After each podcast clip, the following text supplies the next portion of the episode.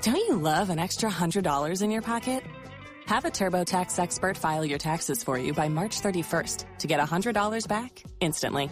Because no matter what moves you made last year, TurboTax makes them count. That means getting $100 back and 100% accurate taxes, only from Intuit TurboTax. Must file by 3/31. Credit only applicable to federal filing fees with TurboTax full service. Offer can be modified or terminated at any time.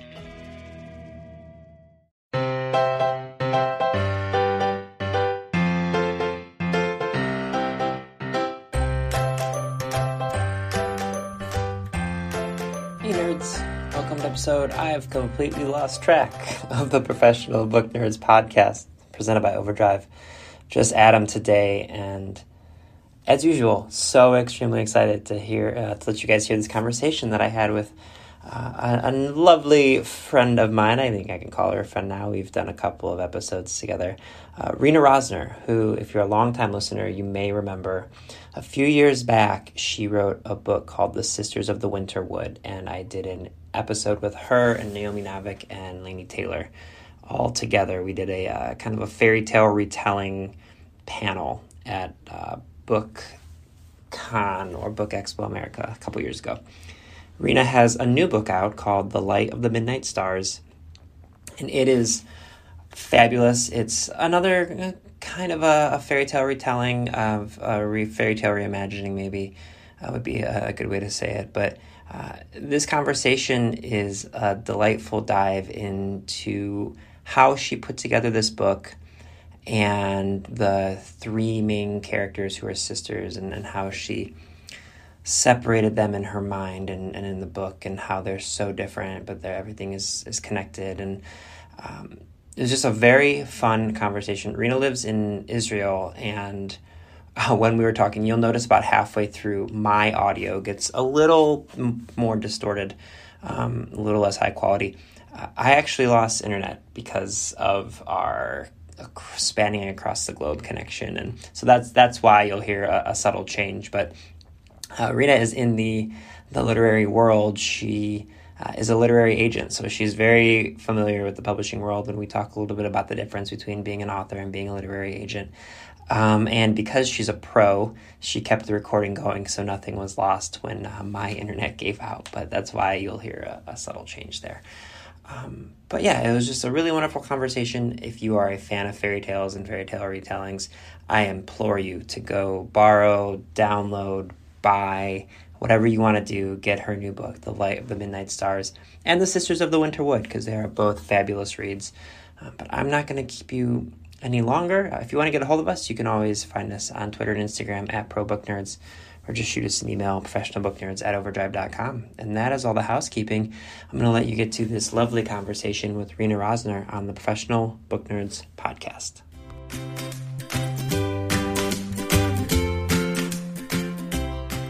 You know, I just, like, all you want is that book two is, like, somewhat close to as good as book one was. That was all I needed, and it's gotten that and more, and so that's been really gratifying. Yeah, well, I mean, it's just, well, I started the recording before just so I can always, like, I can always edit around stuff, and I'll do like a introduction to who you are and all that fun stuff. But do you want to start? We can start officially. Oh yeah, no, I was just gonna say, like, do you want to just kind of introduce The Light of the Midnight Stars to our listeners, because I am in love with it, much just as I was with Sisters of the Winter Wood, and so you saying, you know, you want it to be like just as good as the first one. It is absolutely just as good, if not better, which isn't a negative to the first book, because they're both phenomenal. So do you want to kind of introduce the book to our listeners, and we can kind of jump off from there?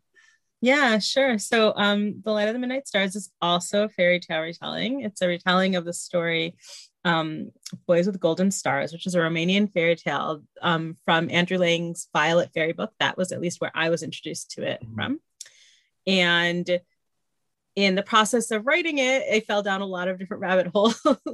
And so it's also historical fiction, historical fantasy, I would say, about a specific time and place, which in this case is Hungarian Empire, which now Slovakia. And it's based on the story of a very real person who existed named Rabbi Isaac Tirnau, or from Tirnava, which is the town in Slovakia now, still exists. and his three daughters who have a sort of legacy of magic in their bones that they can sort of trace back to the time of King Solomon. And what happens when a horrible tragedy befalls their family and they're forced to sort of flee and remake themselves and remake their magic too. School Library Journal gave it a starred review last week, and they had the greatest line. It was like a story about dragon riding rabbis and their fire breathing daughters. And I was like, I'm just going to steal that and use that everywhere. Cause like, isn't that the greatest line ever? Like, oh my God, that's perfect. That's wow. Right? Are they writing the publicity for you? That's beautiful. Like, I'm just going to use that. So, yes, it is about dragon riding rabbis and their fire breathing daughters. Oh, that's beautiful. And I also want to say one thing that I noticed for people who read your first book, Sisters of the Winter Wood, two sisters. Now we've got three sisters. You know, you have to write a book next about four sisters. Like, you have to do that. You told yourself. It's an option. There is a book in the works, but nobody's bought it yet, so we'll see. Mm-hmm. Speaking of the three sisters in this book, they all have very different voices and personalities, and of course they're different ages, so you know the different views on life, and also the structure of the magic that they can perform is very different as well. Did you find challenges in writing these three extremely unique voices? Yes and no. Like, on the one hand, I knew from the get-go that it was going to be done this way. It's sort of the way I like writing. Every book I've written, like Sisters of the Winter Wood, was two voices. The other books before that never saw the light of day and may never see the light of day also were written in multiple voices. It's kind of, I guess, just like how my brain thinks, or even just like multiple time periods, like present and then flashbacks to the past, you know? And I like to sort of bring in all these different perspectives in order to tell a story. It's how I like to tell a story, but there were challenges, but they weren't difficult challenges. It was just like, how do I go about this? And it took a while to find each voice. I would say that the easiest voice for me to write was Lavanna, because she is very much, I think, for people familiar with Sisters of the Winter Wood, she's a lot like Leia. You know, she's flighty, and she's a girl who falls in love with a star, a literal star that falls from the heavens. And her voice, I went back and forth with it being verse for a very long time. I mean, up until the last draft, we were still switching it back and forth. And at this point, she actually is mostly not in verse. And then she sort of disintegrates into verse. And that was really fun to write. And so the challenge was sort of figuring out, you know, she just kept going back and forth in and out of verse until we figured out what worked best. Hannah, once I figured out that I wanted her story to sort of be told like in past tense, and the others are more in the present tense, and also to have her write in a journal, her voice just like came together instantly. It was like, that was what it needed to kind of like center her and for me to be able to put her on the page in the way that she needed to be. And Sarah was actually the most challenging because she didn't have like a, what's the word, you know, kind of like a gimmick. Yeah. You know, like Lavanna has the verse and her voice is very flighty, and you know, and even not in verse, her language and voice is very poetic. And Hannah is much more practical, and, you know, and that also plays itself out on the page in the form of like journal entries where she records things. Right. And Sarah is sort of the one who's sort of finding herself and struggling with her identity a lot more. And I think that she's the one who's most like me, which is funny that like that was the hardest one to write. Isn't that always the truth, right? Like, absolutely. It's hardest for us to figure out who we are. It's very easy to write other people who are not like us, you know? So I think she's the one I struggle with the most. At the same time, the very first chapter of the book, like that's in her voice, like is the one chapter I'd say from the entire book that like never changed, you know? So like that was how I started the book, and that stayed. Yeah. So. Did you find yourself having to kind of get in a specific mindset? Because I feel like, and I'll get to some of this stuff in a little bit, but like you have a career in literature, like people may very well know your name as a literary agent before they discover that you also have written now, you know, two published books, well, published by the time people hear this.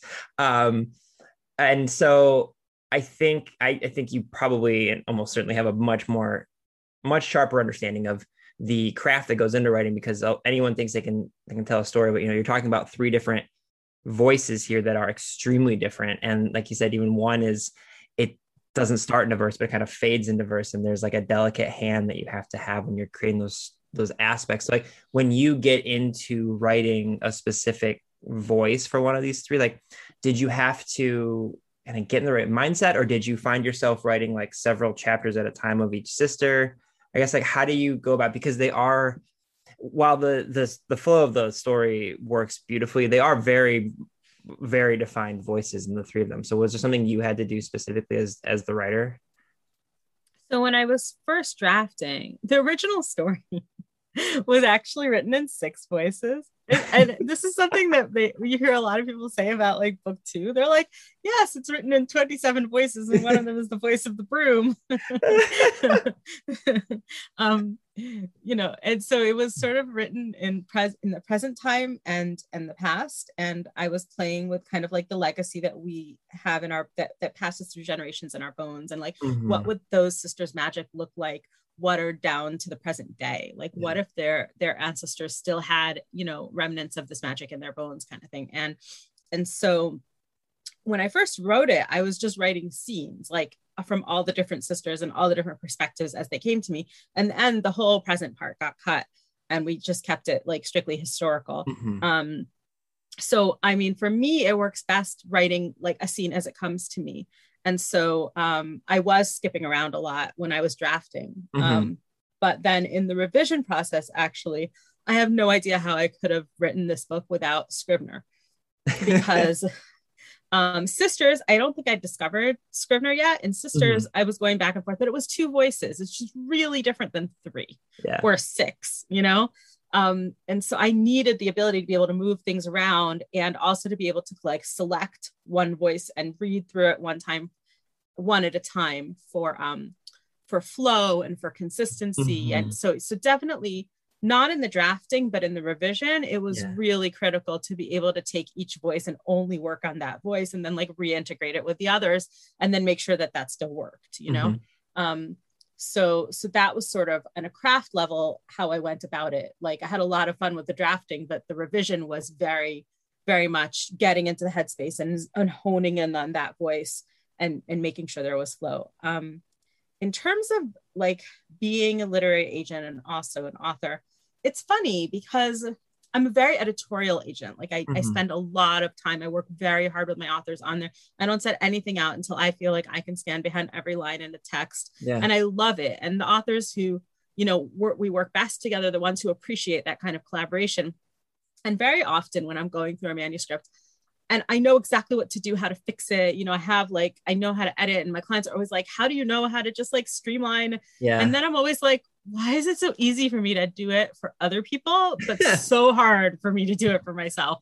And so that's funny. Like, that's definitely something that I struggle with. Do you think that it's because you're a little bit removed from the story? Because I feel like that's something that I know I'm working on my own manuscript personally. And I know that's something I will struggle with when I am ready to pitch it to literary agents. I know I'm going to have to put my ego aside and be like, oh no, my initial gut reaction probably isn't the best way to convey this story. Like, do you think maybe it's because of the fact that you can see a story that a you know, future author is presenting to you and saying like, oh, here's where you're trying, I think this is where you're trying to get to, and here's a better way to do it, as opposed to being so in the weeds with your own draft? Like, do you think it's maybe that difference between the two? Yeah, absolutely. And sometimes I wish I could just like have a draft handed to me so that I could fix it, because I'm very good at fixing things. It's like the thing I struggle with is like writing them myself and then fixing them myself. But I'm very good at fixing other people's work. So yeah, it's definitely a struggle. Like even right now, I have a fully drafted novel in verse that I've written. That's YA. That's purely historical, no magic. Mm-hmm. And I'm really excited about it. And I wrote the first draft, and I wrote a second draft and sent it to critique partners. And they gave me unbelievable notes. Like some of them are, you know, friends of mine who've written published novels in verse. They're good at what they do. And then I revised it and I sent it to my agent. And then he's like, this is great, but you need to like change the following million things. And, and I haven't touched it since. I'm like, okay, that's going to take me a few months, and I have a book coming out now, you know? So like, I'll get back to it. But it's so funny because that's something that I could do for one of my clients, like in a week. And like, why can't I just get my act together and like do what needs to be done? Yeah, it's, you know, I definitely wear two hats. Yeah. And they're two very different hats. All the things that regular authors go through, I go through too, like imposter syndrome and, you know, second book syndrome and, you know, just struggling with edits and struggling with like everything that a regular author struggles with. Yeah, I've got an edge, but that also didn't help me get published. Like it took me 10 years to sell my first book, and me being in the industry was not the thing that tipped the scales at all. I still had to do all the same work that everybody else, you know, in the trenches has to do. And I'm so glad you bring that up, because I do think that's something that there is like a common misconception with, if you're in the literary world, like people always say, like, I'll even tell like my mom, like about the book that I'm working on. And she'll be like, well, I mean, this is just gonna be so great. Like when you complete your draft, because you have so many contacts in the literary world. I'm like, that's great. Yeah. But they're not going to be like, well, we really like Adam, so we're going to do him a favor and help him get this published. I'm like, they're either going to say it's good on its merits or it's not good on its merits. They're not going to be like, Adam's a great guy and he interviewed a lot of our authors, so we should do him a favor. That's just not how it works. Like you said, people are still going to take your drafts and your pitches at face value. They're not going to say like, oh, well, Rena's had we've had a ton of experience with her. Like she's an incredible human being. Like, they do need to make money at the end of the day too. It still has to be a good book. Right. You know?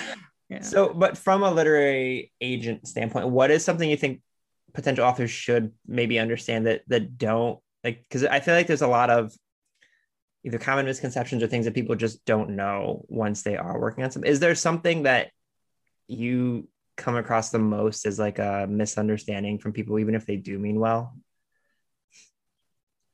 In terms of just publishing in general? Yeah, it could just be publishing in general. It could be like when people are sending you pitches and they're doing something horrifically wrong, or just like something that I don't think people understand when they write their first draft and they start pitching a literary agent, even if they know to do that part first. Like, even if they sign with an agent, it's still going to be a long tail until they get actually published. Like, just something that you think people maybe don't understand about this world that we kind of live and breathe. I mean, I think that the one thing about publishing is that it's extremely unpredictable, you know, and that, I don't know, at least as an agent, like every project I take on, I'm like, this is amazing and it's going to sell for $1 million. And that's not true. And sometimes the things that I expect to sell will take a year or even 2 years to sell. Yeah. And sometimes things that I think are like good and solid, and this will for sure sell, will sell in an auction of 10 publishers. And I'm like, wow, okay. Like that, I mean, I expected it, but I didn't expect it, you know? And so publishing is very unpredictable, just the way, just when you think things are going to go a certain way, they go another way. And I think that it's really important to always be, to be gracious, to be kind, you know, but also to know that it is creative field. And it is a very unpredictable field. And that's the way it is with all the creative arts. But somehow, I don't know, I think people think that like publishing is not the same as like movie making or, you know, the art world. And it really is, like, it's a very subjective industry. It's a very unpredictable industry. And you've got to like have really thick skin and be really open to sort of like rolling with the punches. Not every author gets what every other author gets. Not every person's path to publication is the same as any other person's. Yeah. And none of that in the end matters, because if any publisher had knew how to make a bestseller, then we wouldn't need the whole system that we have, querying agents, all that, you know. It's that nobody knows, no matter how much money they pay for a book and no matter how much publicity marketing goes into a book, books take off for their own reasons that have like very often not that much to do with all of the stuff that goes around that. I've had books that sold for, you know, very, very, you know, low quote unquote advances that became New York Times bestsellers. And I have books that sold for 6-figure deals that didn't hit the list. Yeah. So there's a lot of unpredictability. There's also a lot of waiting, It takes a lot of patience. Yeah. I know everyone, you know, everyone wants to be Tomi Adeyemi and like get that book dealer when you're 20 or 22, whatever she was. But then there's people like right now, the number one book on the New York Times bestsellers list for YA is Angeline Bouilly's Firekeeper's Daughter. And she's in her 50s and this is her debut book. And it's like, there's no right path. And I do, that's something that I know can be frustrating for people, but I also do think it's really amazing.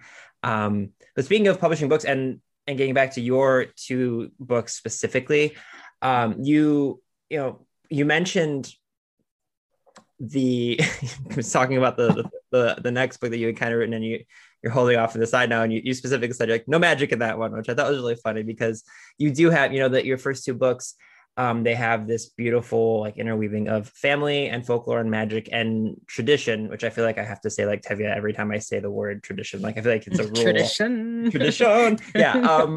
Like what is it about like interweaving kind of those three specific things like family and folklore and that tradition and magic and stuff like that intrigues you so much in creating your stories?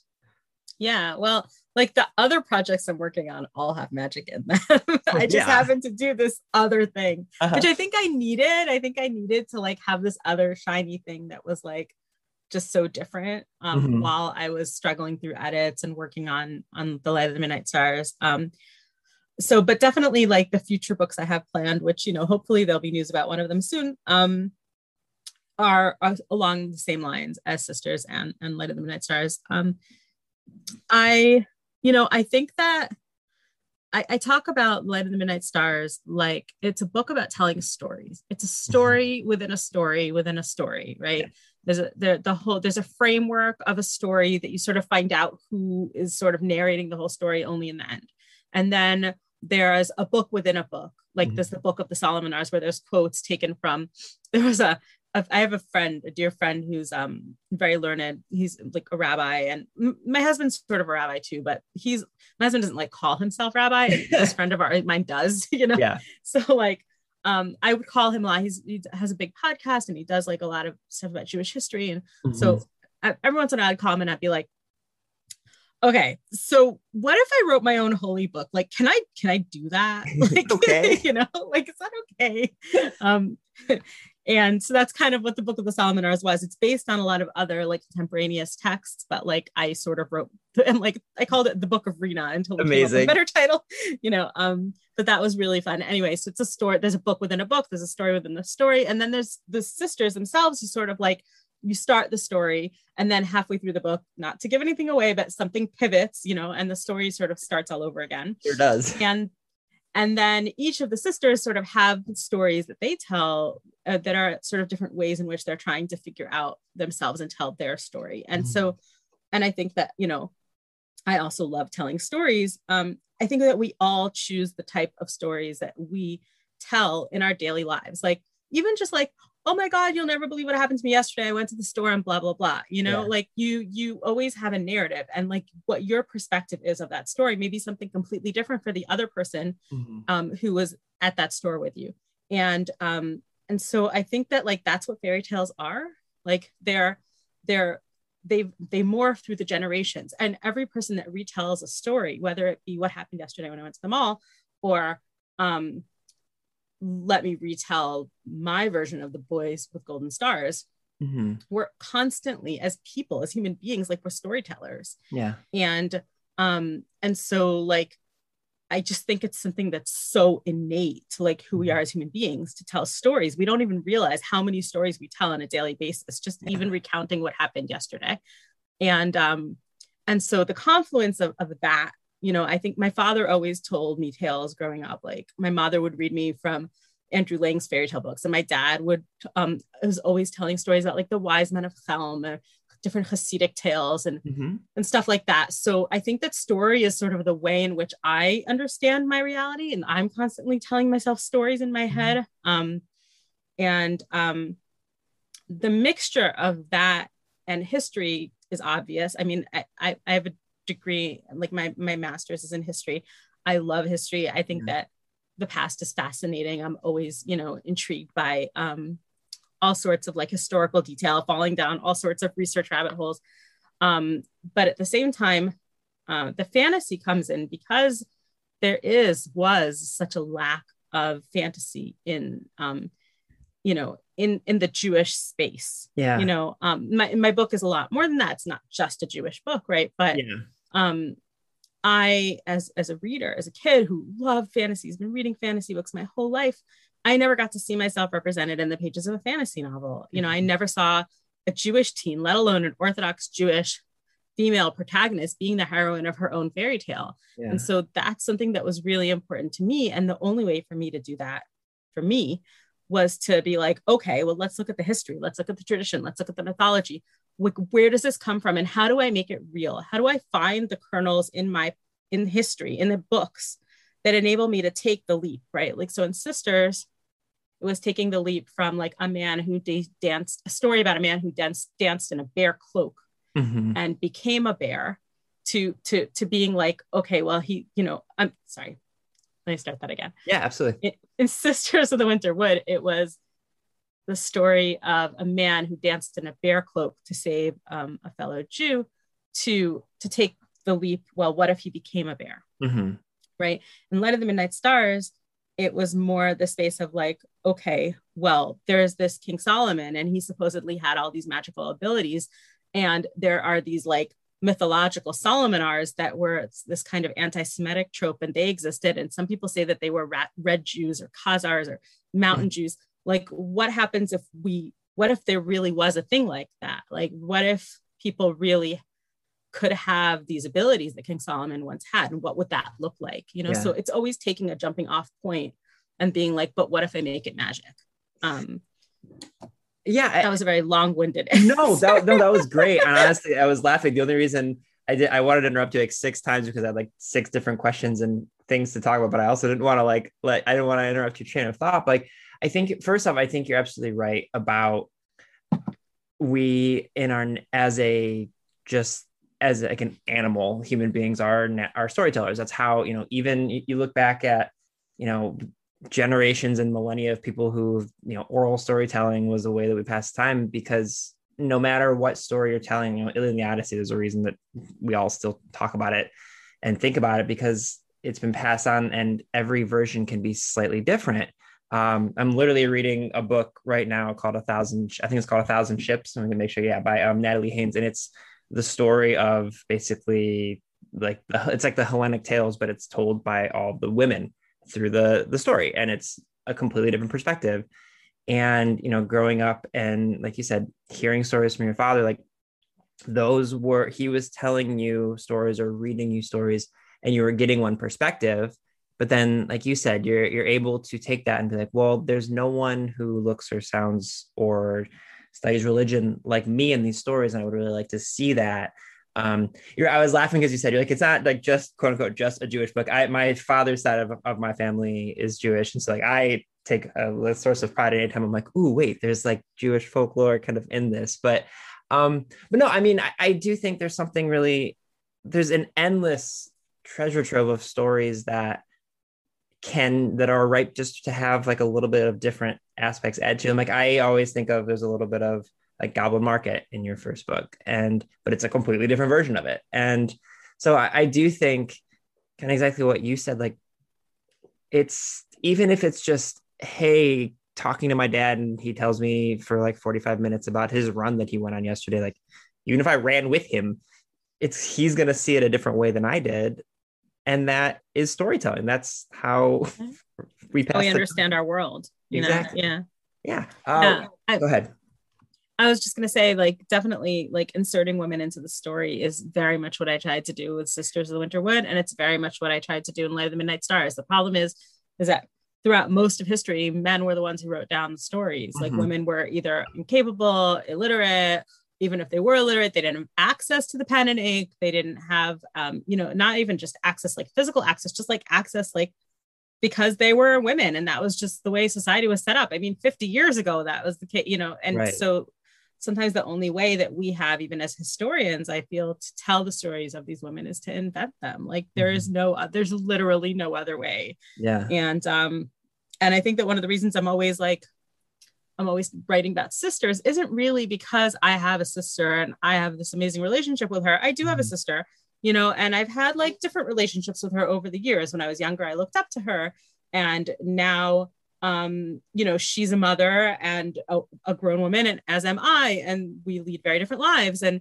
we're still close and we're still sisters, you know, but our relationship has changed from her being more like a mother figure to me, which she was for so many years because she was like so much older than I was, to now being more like, you know, contemporaries, even though we're still just as many years apart, we're more in the same stage of life. And, you know, so, but it's not that. For me, it's because the more sisters I have, the more women I'm inserting into the story. Mm-hmm. And we need that. Like, there's no other way for us to kind of reclaim that history except to invent it with as much historical research as possible. But, you know, yeah.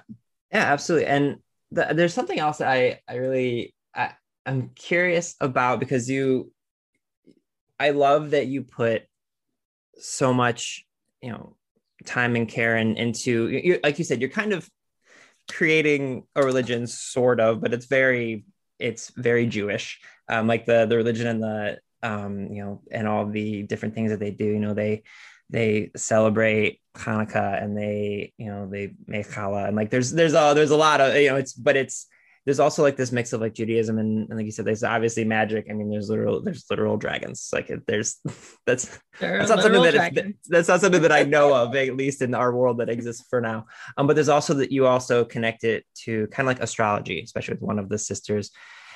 How did you go about maybe crafting that? Or is that something that you've always had an interest in? I mean, I'm a huge nerd about like looking up at the stars and like kind of having that like wonderment, like, are those people, mm-hmm. are those souls? What is that? Like, is that mm-hmm. something that's always fascinated you? And then how do you kind of connect that to religion? Yeah, absolutely. I love looking at the stars. I'm always the person, wherever we are, I'll be like, look at the stars, you know, especially we're out camping or out in the middle of the ocean at night. Like, there's this beach that we love going camping at up north here in Israel, on the Kinneret, which, like the Sea of Galilee, which is like our freshwater sea, because it's freshwater. But also the beach, like you can camp literally on the shore, and then you can just go into the water in the middle of the night. And I love going in, laying on my back, and just like looking up at the stars. And there's also like a big, like Pleiades meteor shower near here. I mean, I'm sure it's like all over the world, but you can see it really well, not too far from my house. And so like very often we'll take a blanket when it's that time of year and go out and like with the kids. So my family, we love going out and seeing like meteor showers. I love going out. I'm always like the person who's like, look at the stars, everywhere I go. I'm an Aries. I'm very into, I definitely believe in astrology. No, but like, seriously, it's a thing in my life.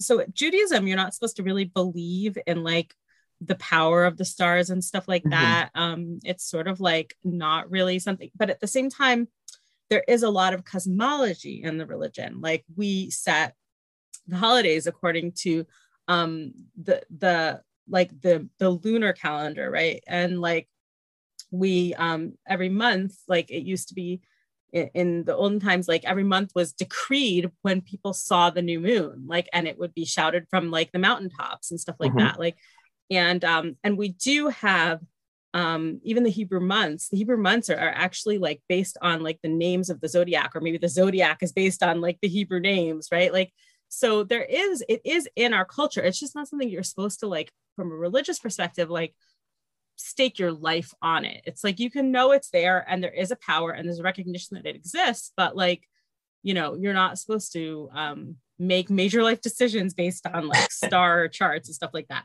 At the same time, because it is so much a part of the religion, and it really is, there's a lot of interesting like anecdotes, like in the Talmud and in the Midrash and in different Jewish books. And that was something that I sort of connected to. First of all, King Solomon himself was said to like have had a power to change the chart of the stars, or, you know, to read the future and the stars. And so that was like one thing that I sort of grabbed onto.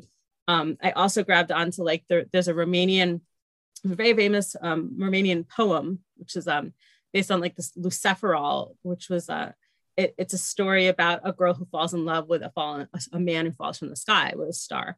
And there's like sort of dragon mythology, like mixed into that. Romanian dragon mythology, Zmeu and Bailari and stuff like that. And so like, I was just fascinated by the idea, you know, the most commonly known star, or, you know, in in the fantasy world, I think, at least, is Neil Gaiman's Stardust, right? There's a girl who falls, there's a star. And so I was like, well, what if we did that differently? What if it was a man who fell from the sky, right? And then I found this Romanian tale, poem, and also fairy tale, that there were these kind of like siren-like, you know, or what's the word for it? Succubi, right? Yeah. Or incubi, who were men who fell from the sky as stars and would like enchant young maidens. And then they would like grow sick from the wanting of these men who then never returned and would wander the streets at, you know, forlorn, looking up at the stars, at the sky. And so like combining all those things together was really, really fun. I looked specifically in Jewish sources, many of which were like only in Hebrew, to try to find the different places where the stars are mentioned or the stars are discussed. And that was sort of also, I mined those resources in order to like bring them into my book. There's a place in the book where I talk about like, if the Milky Way wasn't in a certain position and the Scorpio, the scorpion of the skies, didn't, you know, have the stars exactly aligned the way it was, then, you know, certain things wouldn't happen in the world. Like that's actually like a quote from the Talmud. Like it exists. It's and so I was like, okay, well, what does that look like in a fantasy novel? You know, if like, you know, and other things like there's talk about you know, how things line up in terms of like end of days. There's a lot of talk about like some kind of fiery dragons in the skies or fiery serpents in the heavens, like, you know, a lot of the later prophets have these treatises on like end of days, and there's very often like cosmology there and fiery dragons in the skies that are they stars? Yeah. Is it a constellation, right? You know, all that kind of stuff. So I find it first in the book and then I make it fantasy in my novel, you know, like I look for things that I don't have to invent. Yeah. Well, you even have like, I'm so glad that you pointed this out. Like there, you kind of tell people in the book, like the reason that Jewish people say Mazel Tov is like the stars align for you. Like there's definitely precedent to like intertwine these things. Like that's very, very important. And actually speaking of that, something that, you know, one other thing I want to ask you about, I love that you inserted a lot of kind of like Hebrew terms and phrases and verbiage into the book, and then you have a dictionary at the end, but don't put it like, you know, a lot of times I feel like people will say something in the text of a story and then like they'll immediately like either in parentheses or in a comma like tell you what it is in English. I love that you don't do that. I love that it's just like, this is an aspect of this story. I provided all this for you at the end. Go, you can use this dictionary. Like, how important was it for you to have that flow and like keep these, you know, like words and phrases and things in the original language for what it actually means for readers who obviously, you know, many of them might not know what it is off, you know, as they're reading it for the first time. Yeah. So that was something I did in Sisters of the Winter Wood as well. In Sisters of the Winter Wood, it was really important to me. Like I wanted to put Yiddish into a fairy tale novel, and that I was like, you know, I deliberately did it in this book because there were a lot of mixed reviews about Sisters of the Winter Wood in terms of that specifically. Of course, I never read Goodreads. What author would, right? But in the different reviews that I happened to glance upon here and there, people either loved it or hated it. And so in this book, I was like, wow, this is great. Because I was writing about a Jewish world pre-Yiddish. This book is pre-Yiddish. And that's a little like mindfucky because you're kind of like, wait, I'm writing about like a shtetl and I'm writing about like Jewish history and this kind of construct that we are familiar with from like Fiddler on the Roof and popular culture, except there was no Yiddish. Like, yeah, that's crazy to think about. And so what did they have? They had local language. And my phone's giving me angry situations here. We're good. Keep going. They had local language, and then they had like Hebrew, but there was no Yiddish in 1400s, and so that was also like really interesting to play with. So I was like, oh great, this book is going to have a lot less Yiddish words, and it's not going to have that much of a glossary. Maybe I won't even need one. And then I'm like, wow, there's like 6 pages of Hebrew words in this book. How did that happen? But I think it's because so much of like the internal core of like Judaism, but specifically Orthodox Judaism, involves a lot of Hebrew words and like our daily lives, even till today. Mm-hmm. Like the way in which my people who are Jewish communicate, and specifically, even more specifically, people who are Orthodox Jewish communicate. They're like, my sentences involve Hebrew words. Almost every sentence I say internally, and it gets even more, you know, when you watch shows like Shtisel, or, you know, when you go into environments where there's like a yeshiva environment, there's even a kind of like, we talk about it as like yeshivish, like part Yiddish, part English, part Hebrew, some kind of like bastardization of all of that. But I think that it's something that communities do. Like, forget Judaism for a minute. I think communities have their own language that they use to in order to, especially minority communities, in order to communicate with each other, and also in times of trouble and distress, right? Like, and in order to, it's like code words, it's safe language, it's something we can speak between us that nobody else understands. And I don't think you can separate like an authentic Jewish story from that. And so even though I really thought that this book wasn't going to have it, it had it. But I also think that it's most authentic to Judaism, for me, not to explain things, because you're tight first person in the head of this family, in the heads of these sisters, and that's, they wouldn't stop to explain things when they're talking amongst themselves and to each other, and so it's not authentic to do so. But I know that there are definitely mixed feelings about it. I know that some people, you know, will still complain that there are a lot of Hebrew words in this book. It is what it is. Yeah, but I don't know. I guess like, I think it's more natural the way that you did it, because I guess like growing up, I grew up in a very Latino Latinx community. Like the majority of my city is Puerto Rican, and I have a lot of friends who are Puerto Rican, and I would go over their homes, and you know, many of their parents or their grandparents were from Puerto Rico, and like I would hear their conversations, and some of it was in English, but most of it wasn't. And like, I would just catch like little words, and they wouldn't stop to explain it to me. That's just how, that's how they would speak. And then they would look at me and they're, yeah, it's just how it is. I think it's, I don't know. I think it's more natural that way, and to me.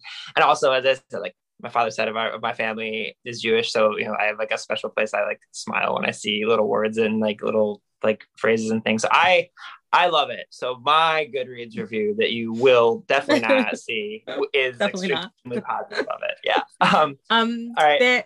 I actually agree. Like, I grew up in Miami Beach, Florida, and like, yeah, like there was a station growing up. I don't even know if they're still there, but like there were radio stations that were like in Spanglish, and there was a TV channel in Spanglish. It was like, Yo Soy El Next Presidente was like the ad for it. I remember like, but that's how I grew up. Like all my friends like spoke really strong combinations of Spanish and English.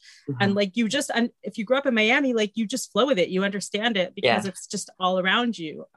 So yeah, I definitely think that like language is a way that different communities communicate internally. And I think that to erase that is inauthentic. Yeah. And along those lines, I have one last question for you. Is like, what do you hope readers take away from The Light of Midnight Stars? So we definitely talked about story, you know, and storytelling, and that we are always free to like rewrite our own stories, and we are always free to tell the stories of our lives, whether it be small or big, you know, in whatever way that we choose. You know, we're also free to stop in the middle of our lives and be like, I'm going to start this story again.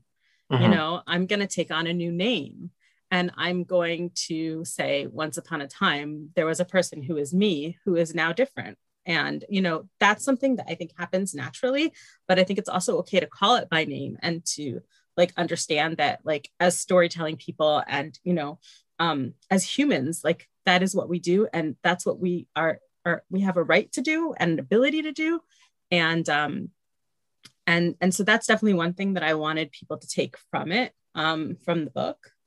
I also, the issue of naming is something that I really played with a lot in the book. You know, the way the sisters sort of change their names is something that has a lot of like historical trauma in it, especially for like Jewish communities.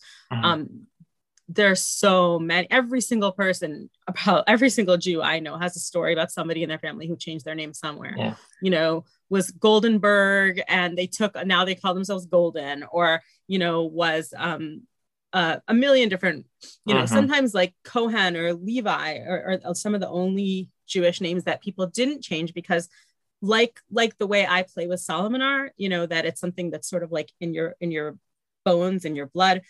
There are people today who sort of trace their lineage back to like the Levites or the Kohanim, like the high priests, and still even genetically, there's been like markers people have been able to find, you know, that shows that they're like of that.